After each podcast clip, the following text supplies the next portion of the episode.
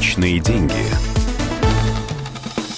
Добрый день. У микрофона экономический обозреватель «Комсомольской правды» Дмитрий Казуров. Сегодня мы поговорим о том, стоит ли пользоваться банковскими ячейками. Фактически это личный сейф, только стоит он не у вас дома, а в банке. Используют такие сейфы, чтобы безопасно хранить ценности. Хотя, в принципе, положить туда можно что угодно, ну, кроме запрещенных законом вещей, вроде оружия или взрывчатки. А еще нельзя оставить там продукты питания. Ячейка доступна для аренды на любое время. Обычно договор заключают на срок от одного дня до трех лет. Как правило, банк автоматически напоминает, что срок аренды ячейки истекает. Просто держать наличность в таком сейфе, конечно, особого смысла не имеет. Никакого дохода эти деньги не принесут. Зато сейф удобно использовать для безопасной передачи денег при оформлении крупных сделок, например, покупки недвижимости. Ограбление банковских хранилищ, как в кино, сейчас, слава богу, редкость. Но все-таки возможно и такое. Если преступники умыкнули ценности из вашей ячейки, далеко не факт, что банк возместит стоимость украденного. Тут все зависит от типа договора, который вы с банком заключили. Самый надежный – договор ответственного хранения. Тогда банк в курсе, что вы храните в его сейфе.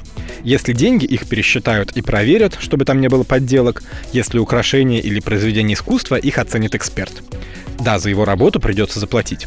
Но если из ячейки что-то пропадет, банк полностью компенсирует ущерб. Справедливости ради отмечу, что такие услуги предоставляют далеко не все банки. Обычно в ход идут договоры аренды. По закону банк отвечает за сохранность сейфа и в случае ограбления обязан возместить убытки. Но без описи доказать, что вы держали в ячейке бриллианты, а не просто пачку бумаги, довольно сложно. Тут больше надежды, что полиция схватит грабителей.